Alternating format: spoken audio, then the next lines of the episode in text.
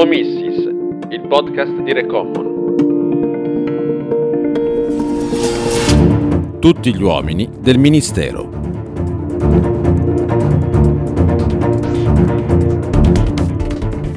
Eni Farnesina, che cosa lega inscindibilmente due soggetti diversi, il primo privato, il secondo responsabile della politica estera di Stato, non è un segreto a studiare con attenzione la storia dell'Italia del dopoguerra fino ad oggi.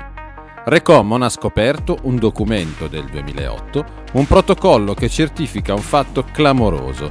Al di là della continua osmosi ci sono manager Eni che sono distaccati nella sede del Ministero e che operano in nome dello Stato come funzionari, pur essendo pagati da una società privata. Andiamo a Roma. Oggi sentirete un'intervista chiara, netta, su cosa abbiamo trovato e su quanto non viene ancora detto.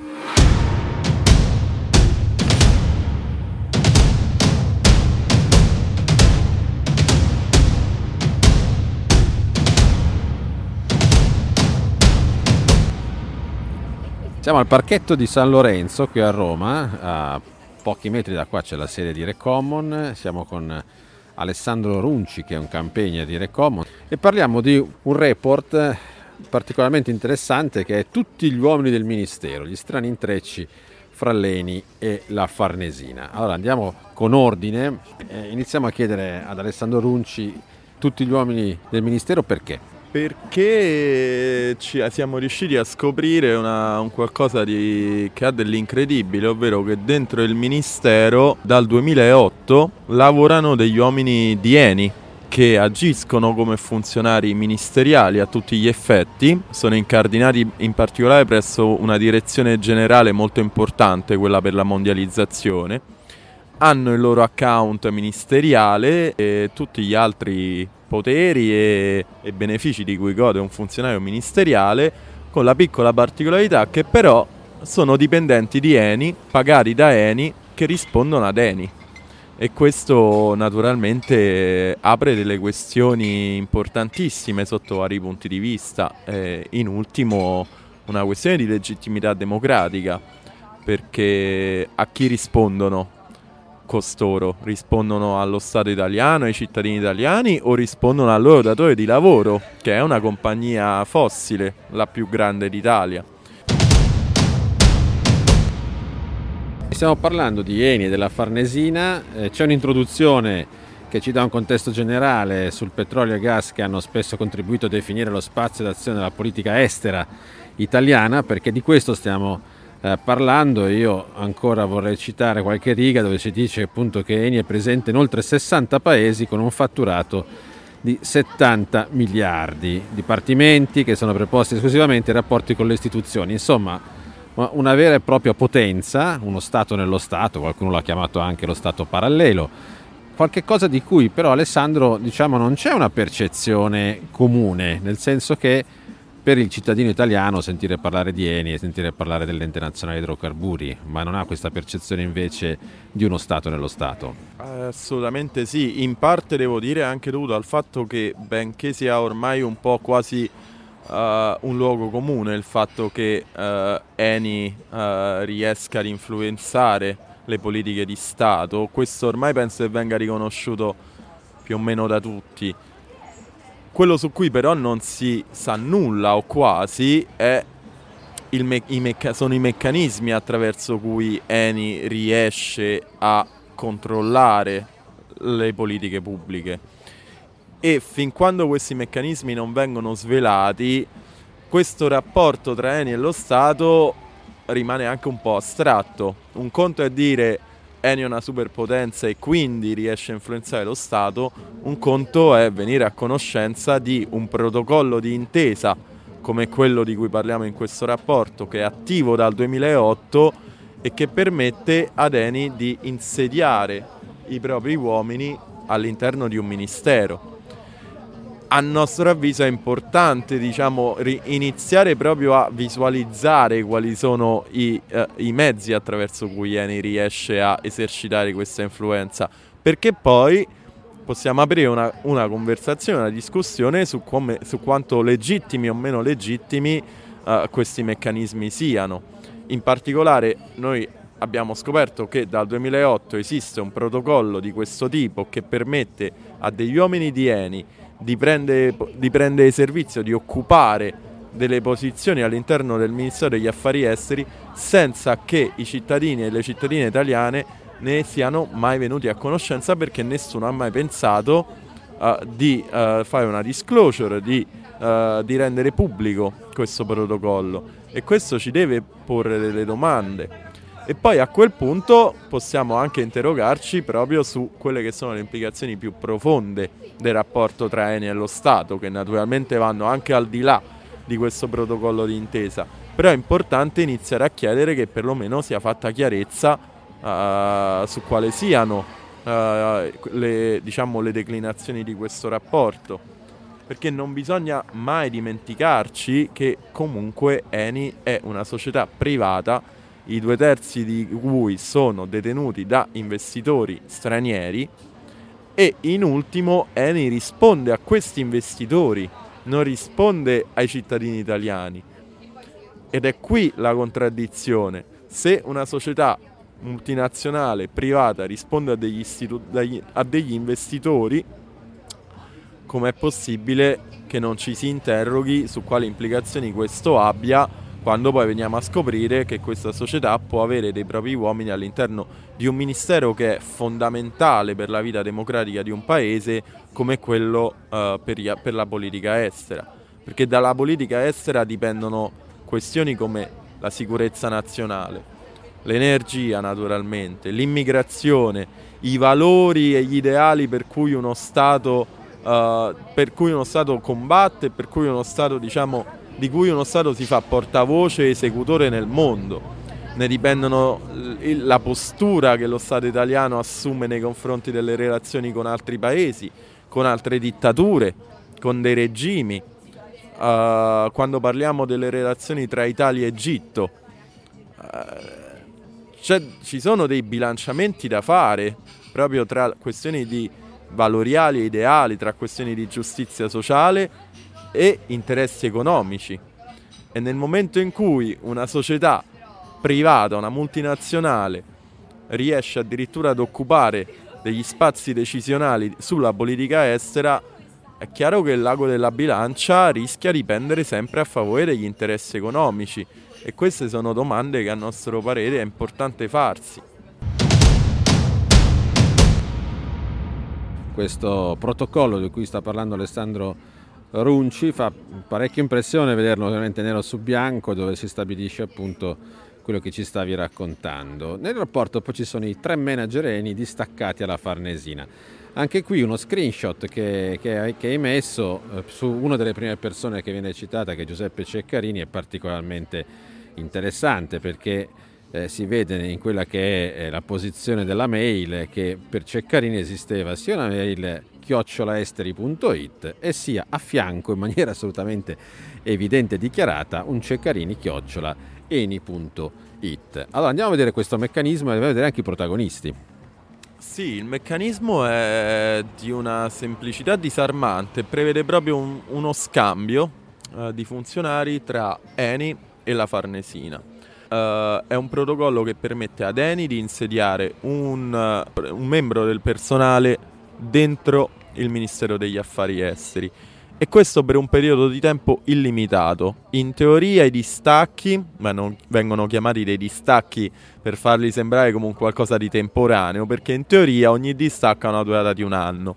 Il problema qual è? Che vengono puntualmente prolungati uh, con continuità. E quindi il primo uomo di Eni che si è insediato alla Farnesina, che è appunto Giuseppe Ceccarini, ci è poi rimasto per sei anni Ora, sei anni non, so, non è un distacco, una vera e propria, uh, una vera e propria collaborazione continuativa. Sei anni in un ministero, uh, diciamo che diventi un funzionario ministeriale a tutti gli effetti, ovviamente.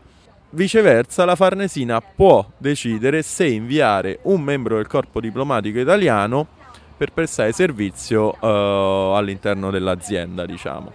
Ci sono stati finora tre uh, dipendenti Eni che hanno prestato servizio alla Farnesina.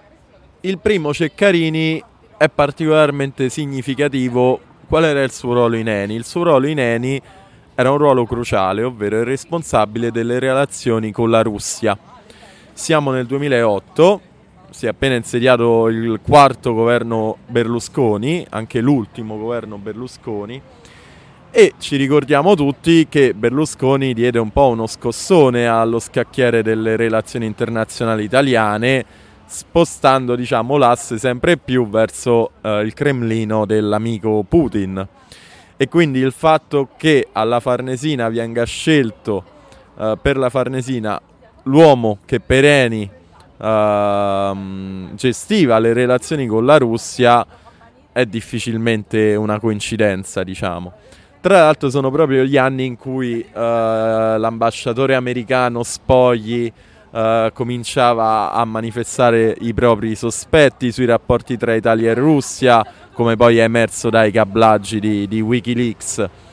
Tra le cose che Spogli diceva era che all'interno della Farnesina non, ci, non ci fossero praticamente risorse destinate a, uh, diciamo all'area geografica russa sembrava come se Berlusconi non si fidasse del corpo diplomatico italiano per gestire le relazioni con determinati paesi chiave. Il principale era proprio la Russia. E quindi il fatto che venga individuato poi uh, un uomo di Eni che veniva proprio da quel tipo di, uh, di ambito, ovviamente resta qualche, qualche sospetto. Ceccarini, come dicevo, arriva nel 2009, mi sembra, alla Farnesina e poi ci rimane per, per sei anni. In quegli anni eh, la politica energetica italiana si è praticamente fusa con quella estera. Uh, c'è stata la guerra civile in Libia, sta- c'è stata la questione con l'Iraq, la questione con l'Iran. Diciamo che veramente petrolio e gas hanno praticamente definito lo spazio di azione della politica estera italiana e il fatto che dentro al Ministero degli Esteri ci fosse un uomo di Eni che in quei paesi faceva e fa ancora affari miliardari, eh, chiaramente c'è, c'è, c'è, un problema democratico, il fatto che poi nessuno lo, lo sapesse eh, lo rende ancora, ancora peggiore se possibile. Dopo Ceccarini cosa succede? Perché poi andiamo verso quella che voi avete descritto come le cabine di regia, che sono eh, molto interessanti da, da, analizzare per vedere chi partecipava soprattutto a queste cabine. Quindi dopo Ceccarini? Dopo Ceccarini arriva Alfredo Tombolini, che ha una carriera t- trentennale nel settore del petrolio e del gas, specialmente con Eni arriva al Ministero e siamo riusciti ad ottenere diciamo, la descrizione delle sue attività per il Ministero, anche se il Ministero degli Affari Esteri diciamo, ha condiviso delle informazioni molto vaghe, ma c'è un elemento che è a nostro avviso eclatante, ovvero tra le funzioni di Tombolini per il Ministero c'è quella di promuovere investimenti pubblici italiani nel settore energetico e qui c'è un conflitto di interesse che è palese. Cioè, un uomo della principale compagnia energetica italiana che viene preposto a indirizzare gli investimenti pubblici italiani nel campo energetico. Ora, anche uh, pensando che Tombolini fosse la persona, sia la persona più intelle- intellettualmente onesta al mondo, ma eh, il conflitto di interesse è palese. Fatto sta che Tombolini arriva al Ministero proprio mentre si sta per uh, discutere l'approvazione di un investimento gigantesco da parte del governo italiano in Mozambico in favore uh, di Eni, di Saipem, diciamo tutta la galassia dell'industria energetica italiana che in quegli anni uh, ha fatto il suo ingresso in Mozambico. È un investimento chiave perché il Mozambico è un paese importantissimo per Eni ma è anche un paese rischiosissimo e quindi senza la garanzia pubblica sarebbe stato un investimento troppo rischioso per qualsiasi società privata. Tombolini arriva al Ministero proprio in quegli anni, proprio in quei mesi anzi, e dopo qualche mese quel finanziamento viene approvato. Noi ovviamente non potremmo mai sapere come si è espresso Tombolini perché dal Ministero non condividono queste informazioni, ma il conflitto di interessi è a priori e, e questo è, è, eclatante, anche perché è messo nero su bianco che tra le funzioni di Tombolini c'era proprio quella di indirizzare promuovere investimenti italiani in quel settore. Proprio quello che secondo noi in qualsiasi dichiarazione di assenza di conflitto di interesse andrebbe escluso. Tant'è che c'è addirittura altre contraddizioni, ovvero da una parte questi uomini di Eni devono firmare una dichiarazione di assenza di conflitto di interessi ed è Eni stessa nelle lettere a scrivere che si, dovrebbe, si dovranno astenere dal partecipare a riunioni nelle quali vengono trattati temi di interesse per Eni, perché il conflitto di interesse sarebbe ovvio. Dall'altra sono proprio uh, i direttori generali del Ministero ad assicurare ad Eni che gli uomini della società verranno messi in condizione di poter essere sempre informati sui temi di interesse per Eni. Dopo Tombolini arriviamo, se non sbaglio, a Furlan, che è attualmente in carica. Furlan, Furlan è arrivato nel 2020, gennaio 2020, quindi il suo distacco iniziale sarebbe dovuto terminare a dicembre del 2020. Oggi siamo a febbraio, sul sito del Ministero degli Affari Esteri non si sa se questo contratto sia stato rinnovato oppure no. Abbiamo il sospetto che sia stato rinnovato come da consuetudine, ma chiaramente attendiamo una risposta, una conferma, una smentita da parte del, del Ministero degli Affari Esteri. Tutte queste notizie, alla fine, eh, adesso parliamo anche delle cabine di regia, ma queste notizie poi hanno un eh, effetto anche dal punto di vista di interrogazioni parlamentari o di qualche interesse che susciterà questo, questo rapporto? Cioè qualche cosa che Common scopre, poi dopo che cosa muove? Cosa può muovere? Al di là di quella che è opinione ovviamente. Eh, questa è una domanda sempre difficile da rispondere. Naturalmente qui c'è una questione che va al di là uh, della questione climatica e della questione dell'inquinamento. Qui si parla di una relazione tra una società multinazionale privata e lo Stato italiano. Ed è una relazione quella tra Eni e lo Stato che va avanti da 70 anni e che ha sempre avuto diciamo delle implicazioni profondissime. E di cui però paradossalmente si parla pochissimo e non c'è un vero e proprio dibattito pubblico su questo.